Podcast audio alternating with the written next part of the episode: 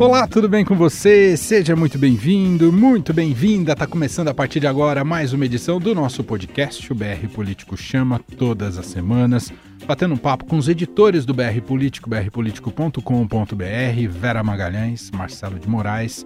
Claro que todos os nossos últimos episódios, nossos últimos programas destinados a analisar a crise trazida pela pandemia, a pandemia do novo coronavírus, e junto a ela, em paralelo, também toda a crise política que tem relação também com a gestão dessa pandemia. Deixa eu cumprimentá-lo, segue cada um em sua casa, no seu isolamento social, cumprindo as medidas de restrição, justamente para tentar uh, mitigar os efeitos né, da pandemia. A Vera Magalhães está aqui em São Paulo. Olá, Vera, tudo bem com você? Tudo bem, Emanuel? Salve, salve para você, para os nossos ouvintes e para o Marcelo lá em Brasília. E Marcelo de Moraes, também em sua casa, segue lá na capital federal, em Brasília, e fala também aqui com a gente. Olá, Marcelo, como vai? Salve, Emanuel, salve, Vera, olá todo mundo. Mais de 60 dias nessa quarentena, estamos indo em frente, vamos lá. É isso. A gente segue e o programa de hoje você pode, lembrando sempre, né, acompanhar em qualquer agregador de podcasts, estamos nas plataformas de streaming uh, e também fica à sua disposição todo histórico no próprio site do BR Político, brpolitico.com.br, tem a abinha lá, BR Político Chama. Primeiro assunto de hoje, uma notícia do dia. A gente já vinha relatando em alguns dos episódios aqui do nosso programa sobre a fritura em torno da secretária nacional de cultura, a atriz Regina Duarte. Agora, de fato, ela deixa o comando da secretaria, vem aqui para São Paulo para assumir a gestão da Cinemateca, ou seja, segue de alguma maneira ligada ao presidente Jair Bolsonaro e ao governo, mas não resistiu ao cargo, até porque vinha sofrendo críticas de todos os lados. Era uma bola cantada essa, né, Vera Magalhães? É antes mesmo da posse dela, né, Emanuel? No dia da posse, a hashtag Fora Regina Duarte jogada nas redes sociais pelos olavistas, que começaram a vê-la como uma inimiga a partir do momento em que ela começou a fazer uma limpeza na própria secretaria, demitindo as pessoas ligadas ao Lavo de Carvalho que tinham sido colocadas lá pelo dramaturgo Roberto Alvim, aquele do vídeo nazista. Então ela já caiu em desgraça com os olavistas e isso aumentou a fritura sobre ela, resvalou também para para aqueles sites e perfis das redes sociais ligados ao bolsolavismo, e assim ela permaneceu esse pouco mais de um mês que ocupou a secretaria. Não conseguiu implementar nada de novo, demitiu por, pessoas como Dante Mantovani, por exemplo, e depois ele foi recontratado e redemitido em mais um pastelão ficou se engalfinhando com o diretor da, da Fundação Palmares é, o tempo inteiro em que Sérgio Noronha, o tempo inteiro em que permaneceu no, no posto, perdeu assessores, não conseguiu nomear outros que é, apontaram ligações com o petismo ou com o PSOL, enfim, não conseguiu fazer nada. Deu ainda aquela entrevista patética na CNN, é, que foi totalmente desconstruída. O que ela conseguiu foi arruinar a própria imagem, uma imagem que era sólida, de uma carreira de atriz é, muito profícua, que fez alguns dos principais da TV brasileira, ex-namoradinha do Brasil, Malu Mulher, que era um personagem emblemático da TV brasileira, Viúva Porcina, outro, Raquel Acioli de Vale Tudo é, chegou a, a, ter uma carreira também não tão sólida, mas no teatro, né? E pôs tudo isso a perder, se agregando a um projeto de poder de cunho autoritário e que tem a cultura como inimiga praticamente, a, a ver a cultura como uma área de, a ser dominada para fazer doutrinação ideológica. Então ela caiu nesse meio, não conseguiu fazer nada e agora ganha esse prêmio de consolação. É, fez um vídeo, mais uma coisa patética que ela não precisava fazer com a própria biografia nas redes do Bolsonaro, em que ele notou um meio brincalhão, diz que, imagina, dizem que eu frito ministros, e enfim, a gente tem visto né, o que tem acontecido com os ministros nos últimos dias. É quase um rodízio de. um churrascaria rodízio de ministros, não dá mais para falar em fritura. E aí ela falou: ai, ganhei esse presente!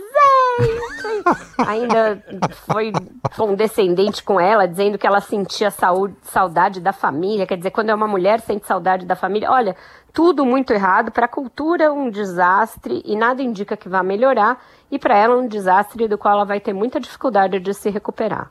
Marcelo de Moraes, a cultura já vinha perdendo espaço nesse governo desde seu princípio, né? Perdeu o status de ministério.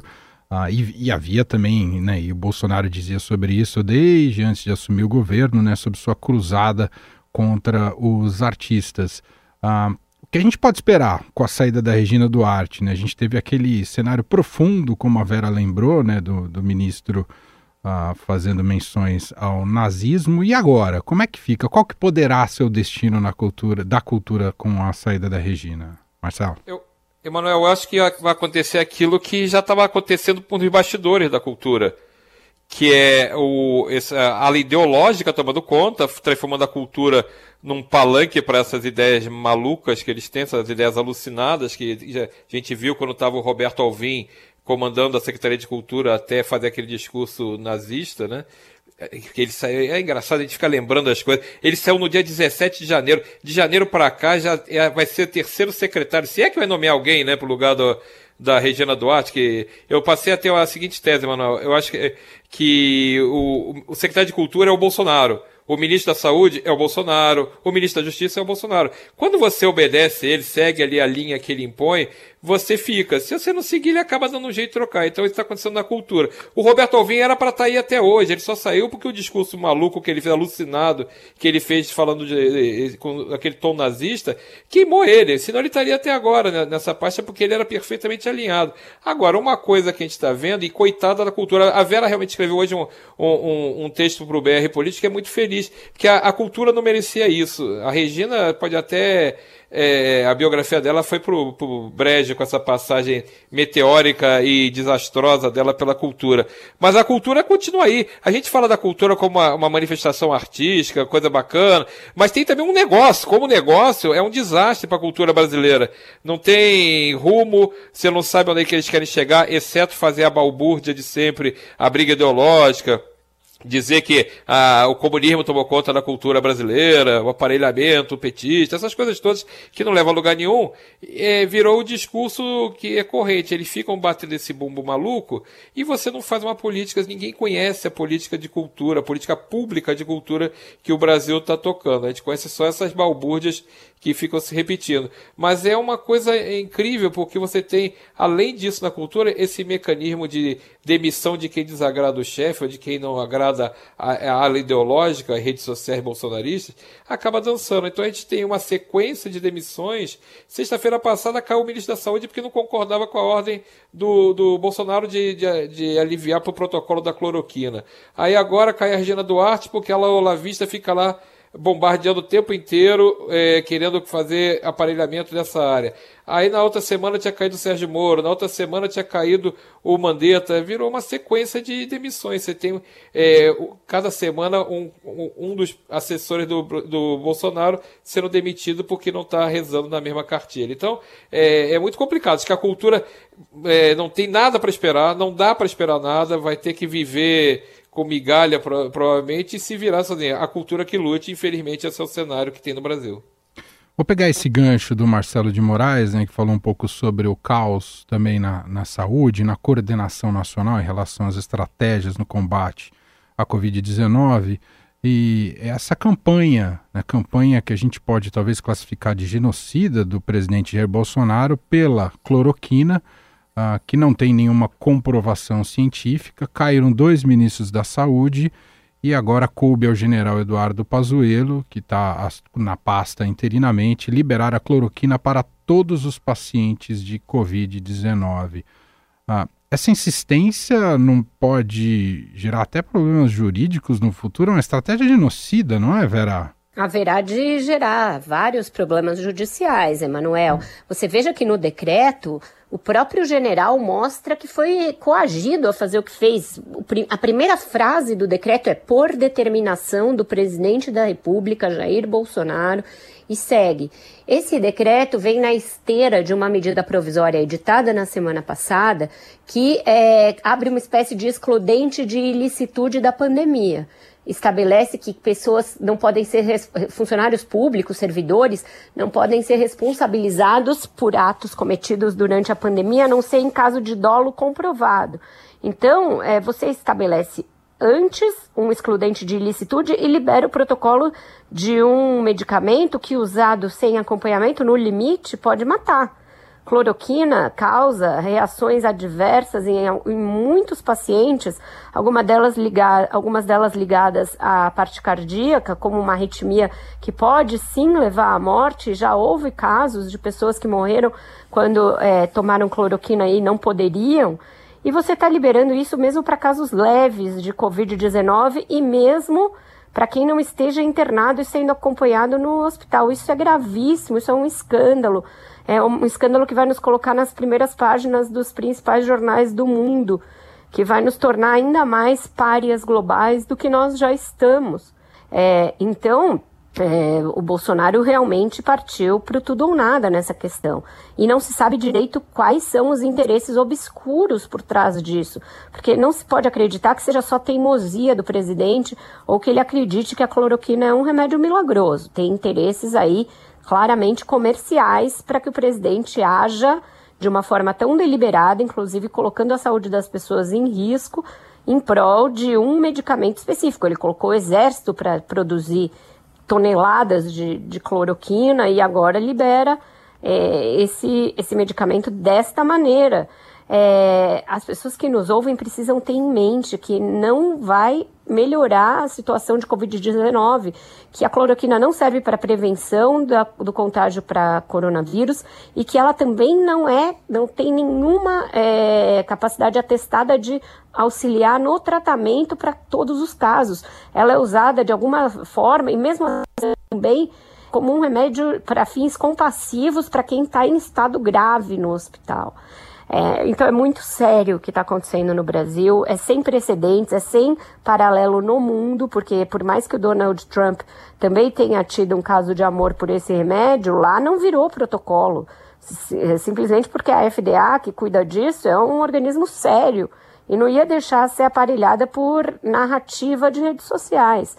É, o Brasil está ficando para trás no mundo ao combate ao coronavírus. A gente já está ali nas cabeças dos casos, na cabeça das mortes, e em, em termos de desarticulação governamental, não tem nenhum país que, que seja páreo para nós. Marcelo de Moraes, esse é um governo com muitos militares ali, não é um governo militar, mas tomado de militares na, na gestão em diversas pastas importantes. E é exatamente a conduta que toma Eduardo Pazanello em sua interinidade. Já nomeou 13 militares na, na pasta da saúde, Marcelo?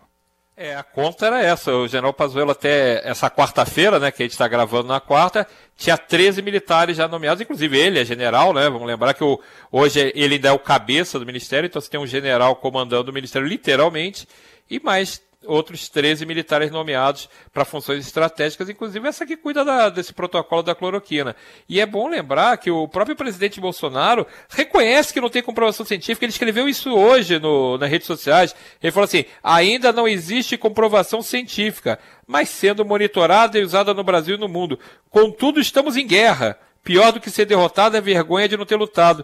Então, é, é essa é, é, a cabeça de como está sendo liderado o combate ao coronavírus no Brasil. E não é à toa que a gente vai batendo marcas e mais marcas de recordes de casos e de mortes. A gente chegou na terça-feira à marca de 1.179 mortes. Não é, é, não é à toa, você demite dois ministros da saúde. Os dois saíram é, porque não aceitavam, por exemplo, assinar esse protocolo. Aí você coloca um general comandando e militares nas principais Nada contra os militares, mas eu, eu não consigo entender militar, exceto se ele for um médico, comandando a área de, de saúde. Não faz, para mim não tem lógica. Pode ser o melhor cara do mundo, mas tem que provar que é o melhor cara do mundo. E no momento a gente está trocando o Mandetta, que era um médico, o Nelson Tais, que era um médico, por um general. E até agora, os médicos que apareceram ali como bolsonaristas, ali na, como cotados, nem o Bolsonaro quis pegar de tão complicado que eram os caras. Então é, é, a gente fica cada vez mais assustado porque os resultados estão piorando. O Brasil está vivendo claramente uma ascendência na curva dele de, de ocorrências e de mortes, e eh, as UTIs ficando lotadas, os médicos e enfermeiros eh, tendo problema contraindo a doença também, e você tem eh, esse caso em São Paulo já com mais de 5 mil óbitos no estado de São Paulo, e tentando uma estratégia qualquer, tentando ali fazer uma tentativa para ver se consegue segurar um pouco a incidência de casos na, em São Paulo, mas o Brasil inteiro com problema. Então, eu, fico, eu acho muito preocupante a situação do jeito que está hoje. Vera, por sinal, uh, nós tivemos esse índice terrível né, da, das mil mortes né, registrado nesta terça-feira, terça-feira pelo Ministério da Saúde, mais de mil mortes num único dia, né, em 24 horas, no avanço da pandemia pelo Brasil, e sem sinais de que isso possa, esse número possa diminuir ao longo dos próximos dias e semanas. A situação está muito complicada. Ah, há inclusive uma reunião virtual marcada para amanhã, 10 da manhã, entre governadores e o presidente Jair Bolsonaro, mas podemos imaginar que haja, nesse momento, no, no olho do furacão, com uma crise desse tamanho, que haja alguma concertação e alguma harmonia entre poderes e o executivo e os governadores no Brasil para, enfim, juntos trabalharem contra esse vírus de maneira coordenada? Uh, existe alguma chance para isso, Vera? Eu acho que zero, Emanuel, zero. Infelizmente, a última reunião nesses moldes que houve, se vocês lembrarem, vazou vídeo, vazou áudio de briga do Bolsonaro com o João Dória, governador de São Paulo, briga do Bolsonaro com o Wilson Witzel, foi um show de horrores, não se chegou a lugar nenhum e só se viu ofensa e xingamento de todos os lados.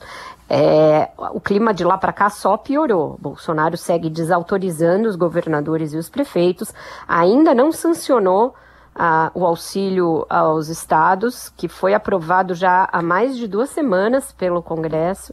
É, por quê? Porque tem aquele impasse sobre vetar ou não reajuste para servidores, a possibilidade de reajuste para servidores por 18 meses, que o Paulo Guedes pediu, Bolsonaro prometeu, mas ainda não vetou.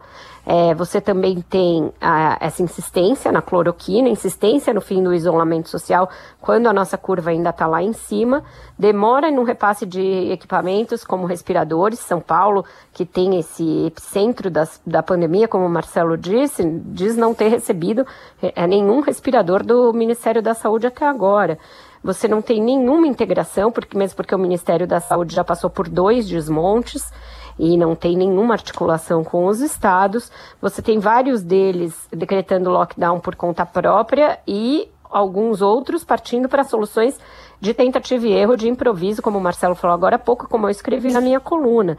O que está acontecendo aqui na capital de São Paulo contradiz também o discurso dos tucanos de que agem baseados em dados e em ciência, porque a prefeitura da capital primeiro tentou interditar várias vias, até a 23 de maio, que é uma das principais artérias da cidade, chegou-se à conclusão que isso complicaria a chegada, inclusive, de ambulâncias a hospitais e de profissionais de saúde no seu trabalho. Então, a medida foi revogada sem nem entrar em prática. Depois estabeleceu um rodízio que acabou jogando as pessoas em massa no transporte público, então tirou as pessoas que podiam se deslocar, mesmo que restritamente, no seu carro sozinhas, para se deslocarem no transporte público, que foi um contrassenso. A gente falou no primeiro momento que aquilo era um contrassenso, mas durou uma semana o que, que deve ter circulado de vírus nesta semana. E agora estabeleceu o que? Um feriado prolongado, baseado na antecipação dos feriados do ano inteiro, inclusive do segundo semestre, em que as crianças que tinham acabado de entrar numa rotina de aula online já vão ter o ano letivo altamente prejudicado, agora ficam em casa sem ter o que fazer, com pais que têm que trabalhar em casa também, com criança correndo, se pendurando no lustre. Qual é o incentivo? Para os pais alugarem sítios ou pegarem sítios que estão fechados ou apartamentos no litoral que estão fechados e irem para tentar mudar de ares com as crianças. Isso vai levar a mais circulação de pessoas e não menos, e a possibilidade de que o litoral, que já está bastante sobrecarregado, sobretudo a Baixada Santista, colapse de uma vez. Não tem sentido uma medida como essa, em nenhum aspecto que você olhe. Mas a gente está vendo improviso também na prefeitura e não só no governo federal. É isso a gente tem de dizer. O Bolsonaro comete atrocidades todos os dias, mas a prefeitura de São Paulo, desde a saída do Mauro Ricardo ali do lado do Bruno Covas, tem metido os pés pelas mãos todos os dias. Tem toda a razão, Vera, e, e acrescentando informações, né, o registro que a cidade hoje efetivamente não parou, mesmo com o feriado decretado, região central, região do comércio, com muita gente circulando, no Brás, Santa Efigênia, comércios funcionando, ainda que não... As pessoas estão no feriado, elas, o, o, primeiro instinto das pessoas é o feriadão, vamos Sair. pra rua, é bizarro isso. Exato, cria o efeito inverso, piora a situação. Que é de maneira improvisada, no supetão, ninguém pôde se preparar, enfim, não vai dar certo. Marcelo de Moraes, voltando a Bolsonaro, seu discurso, sua narrativa e sua retórica, que encontrou uma maneira também de bater na esquerda, mesmo em meio à pandemia, pedindo para a esquerda tomar tubaína contra. O problema da esquerda é, é, é, não aceitar a cloroquina e recorrer à tubaína, é isso, Marcelo? É, ele falou isso numa, numa live que ele fez com o jornalista Magno Martins em que ele falou que a direita toma cloroquina e a esquerda toma tubaína. Porque tudo é narrativa, né? né? No governo tudo vira narrativa, disputa de narrativa. É, nós contra eles, ele, eles querem o mal, nós queremos o bem, nós somos patriotas. Então é, é, é uma coisa que, desde o primeiro minuto, busca essa, essa rivalidade, né? Essa polarização para fazer uma disputa política que não acaba nunca, fazer uma disputa eleitoral que não acaba nunca, que você tenta chegar em 2022 mesmo estando em 2020 e você coloca em, em, segundo ou terceiro ou quarto plano o problema real que é saber como é que a gente vai conseguir combater o coronavírus, qual é a estratégia que vem de cima do governo federal para os estados, para não ficar perdido, como por exemplo nesse caso de São Paulo ter uma coisa organizada que, que passe pela, pelo governo federal, que passe pelo Ministério da Saúde, que passe pelo governo de São Paulo, pela prefeitura das principais cidades de São Paulo. Mas não, fica tipo um salve-se quem puder. Cada um, os estados e, os, e as prefeituras têm que se virar, porque em cima não dá para contar. Você fica esperando, por exemplo, se fala tanto, o Bolsonaro é o primeiro a falar do, do problema da economia, do, dos, dos dobramentos que vão ter gravíssimos para a economia por causa do coronavírus, e não libera auxílio para os estados e para os municípios, não sai o dinheiro, não, não, é sancionado e o dinheiro não chega. Então, fica tudo, é, é, é, parece uma casa de maluco, parece um, um hospício que o Brasil virou. E, e, essas coisas vão ter uma conta política. A queda do Bolsonaro, da avaliação dele nas pesquisas, não é casual. As manifestações que insistem, os aliados e os fãs de Bolsonaro insistem em fazer é, na, na esplanada dos ministérios ali na, perto do, do Palácio do, do, do Planalto, cada vez menos gente participando. Teve uma foto aérea que a gente até viu, é, não tem quase ninguém, então fica ali um, um amontoadinho de maluco, de fanáticos ali, e parece para tentar vender, olha, parece que tem muita gente, tem nada. Então esse tipo de discurso não está trazendo ganho político para o Bolsonaro. Vírus, né, Marcelo? e espalhando vírus e, e, batendo em jornalistas. Teve mais uma bandeirada na nossa colega Clarice Oliveira, que foi muito tempo do Estadão, agora é da Band. Então, assim, é, é, você não consegue entender, eu vou ficar, eu vou falar aqui milhões de vezes, qual é o propósito, onde queremos chegar com isso, não estamos chegando em lugar nenhum. Nem ele está se fortalecendo, nem o país está melhorando, nem o coronavírus está passando, nada está acontecendo. Então, a gente acaba remando contra a maré, vendo que está remando contra a maré e continua remando contra a maré. E não consegue chegar numa política. Mas fica essa insistência do jogo de narrativa. E o PT, por outro lado, também gosta disso, porque quer ser polarizado com o Bolsonaro para ver se reergue a, a, força política que ele teve na última eleição e tenta chegar em algum nível de, de competitividade para 2022. Mas completamente perdido também. Lula faz uma declaração completamente maluca também ontem dizendo que uh, quase agradecendo que existe o coronavírus para mostrar a gente que o monstro que é o Bolsonaro. Quase então é, ele falou, é, falou é, isso, falou é, isso. É, que então, veio assim, o coronavírus. Que veio. Então, assim, é uma maluquice. É uma maluquice dos dois lados, onde ninguém tem razão. Vou deixar claro aqui. Nenhum desses lados tem razão nessa discussão, porque essa não pode ser discussão. Não se pode entrar no, no O coronavírus não pode ser instrumento de nada, de poder de ninguém. Isso é uma coisa que deveria estar unindo o país no, no combate a, a, aos, aos, malefícios. É por isso que o, o número não baixa. É, é, porque é, é uma doença que é, é super forte. Como o Mandetta falava no início, esse vírus é forte. Esse vírus é, é um vírus daqueles que você não, não, não consegue combater ele facilmente, ele é difícil de combater. E aí você ainda tem a politização dele, aí é claro que a gente não vai chegar em lugar nenhum, né?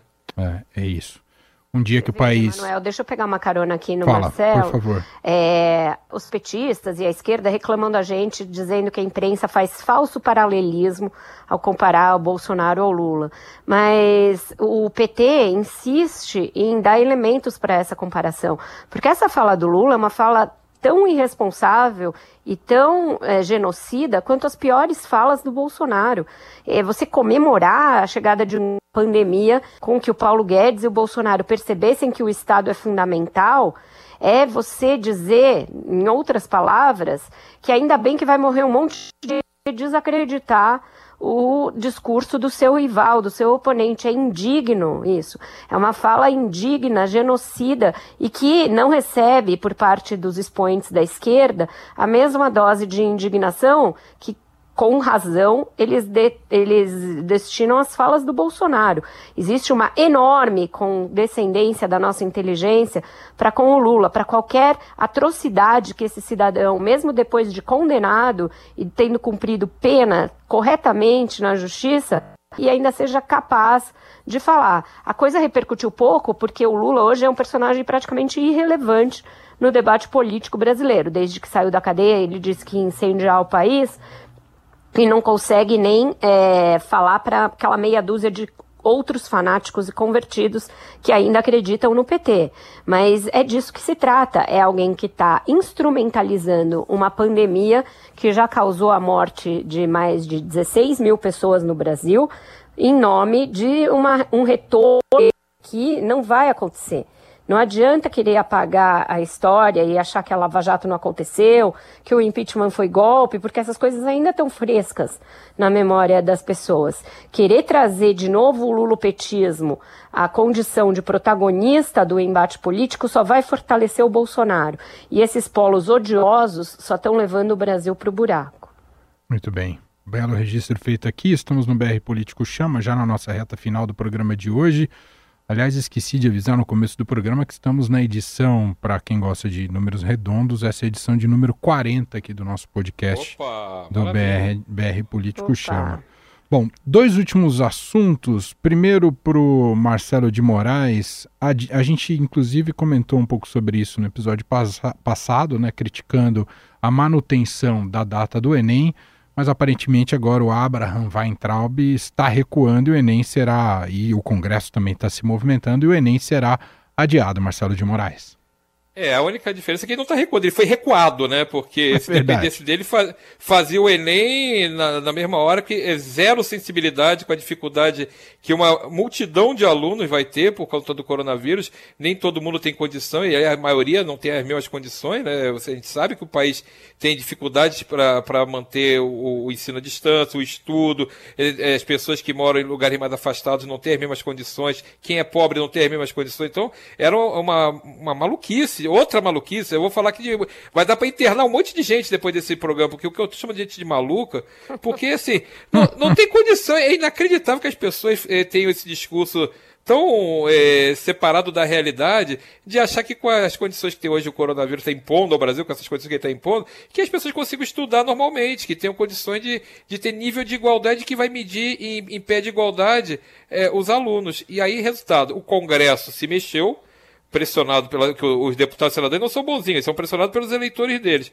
E fizeram um movimento, o próprio Rodrigo Maia admitiu que foi procurar o, o, na conversa com o Jair Bolsonaro que ele teve na semana passada, que ele levou o pleito do adiamento, porque eles estavam sendo pressionados por, pelos eleitores, e o presidente disse a ele, segundo a narrativa do Maia, que estava sensível a, a, pensar nisso. Só que, como tudo nesse governo é assim, a gente vai ver, depois a gente vê, depois a gente vê, o Senado foi mais rápido ainda e botou para votar, e votou na terça-feira, ontem à noite, aprovou o adiamento do Enem. E a Câmara, provavelmente, nessa quarta, deve fazer a mesma coisa. Aí o, o Weintraub, que já tinha sido atropelado, sendo obrigado a dar uma, um dos postos chaves do Ministério, que é o FNDE, para o Centrão, foi atropelado de novo pelo, pelo, pela realidade. Ele, ele agora vai, já admite é, adiar, mas quer que consulte os alunos, e, e assim, tentando ganhar tempo ali e manter a narrativa. Mas é um absurdo você manter o Enem, assim como também devem ser adiadas as eleições, porque também não tem condição de fazer nesse momento campanha. Então você empurra para frente, provavelmente a eleição também vai ficar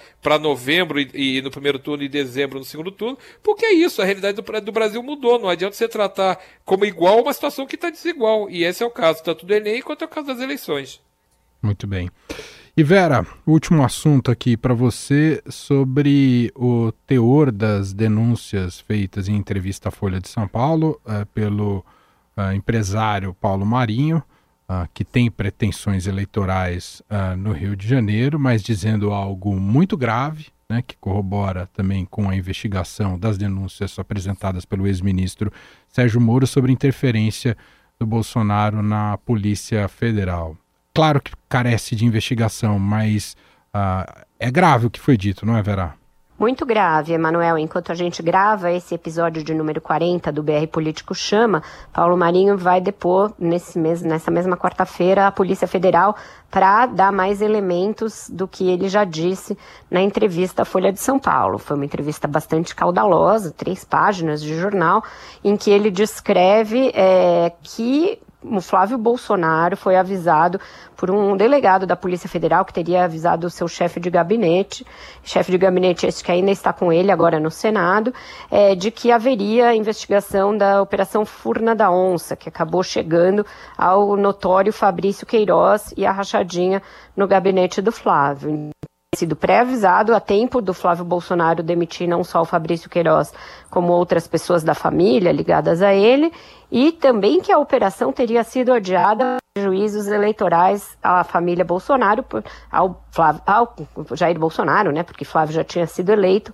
porque esse aviso teria sido antes do primeiro e o segundo turno de 2018. Isso é gravíssimo, isso é um componente, inclusive, de que pode ter tido potencial de alterar o resultado da eleição, porque uma denúncia é, como aquela poderia ter abalado a, a, candidatura do Jair Bolsonaro no segundo turno, e se ele apresentar provas que ele diz ter, aí a coisa vai ganhar uma nova conotação. Isso pode ser é, chamado para o inquérito do Moro, apesar de ser fatos é, anteriores à própria posse do Bolsonaro, mas como um elemento de por que o interesse do Bolsonaro na Polícia Federal do Rio de Janeiro.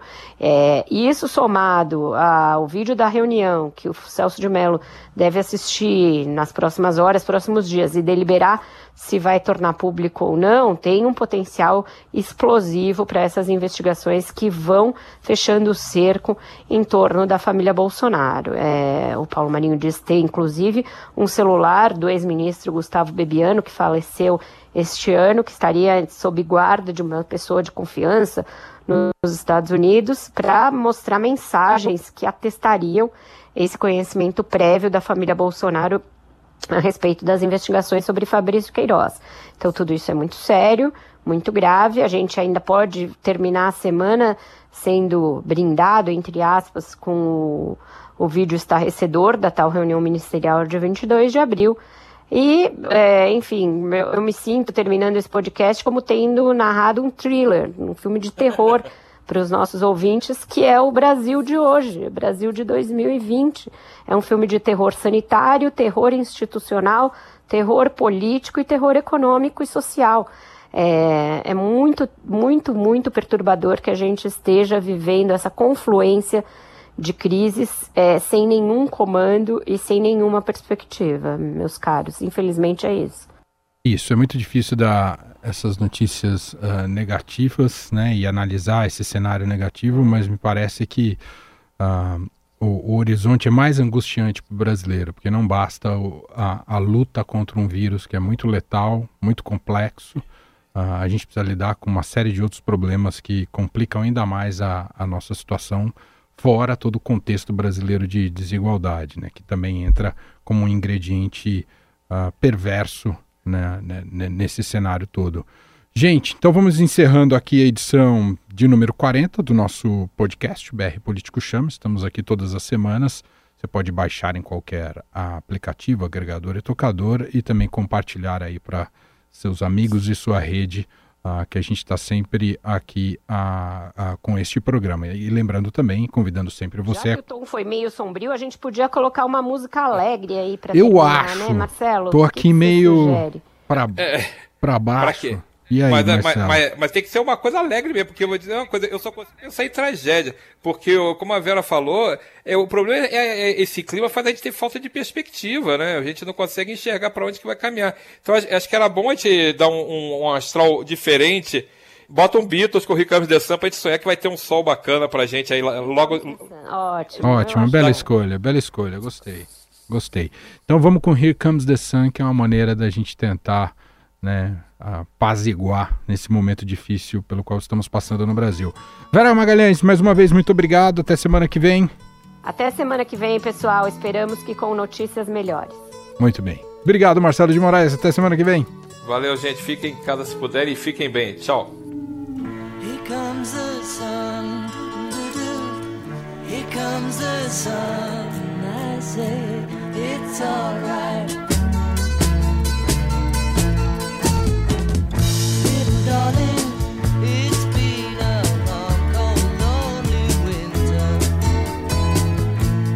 darling.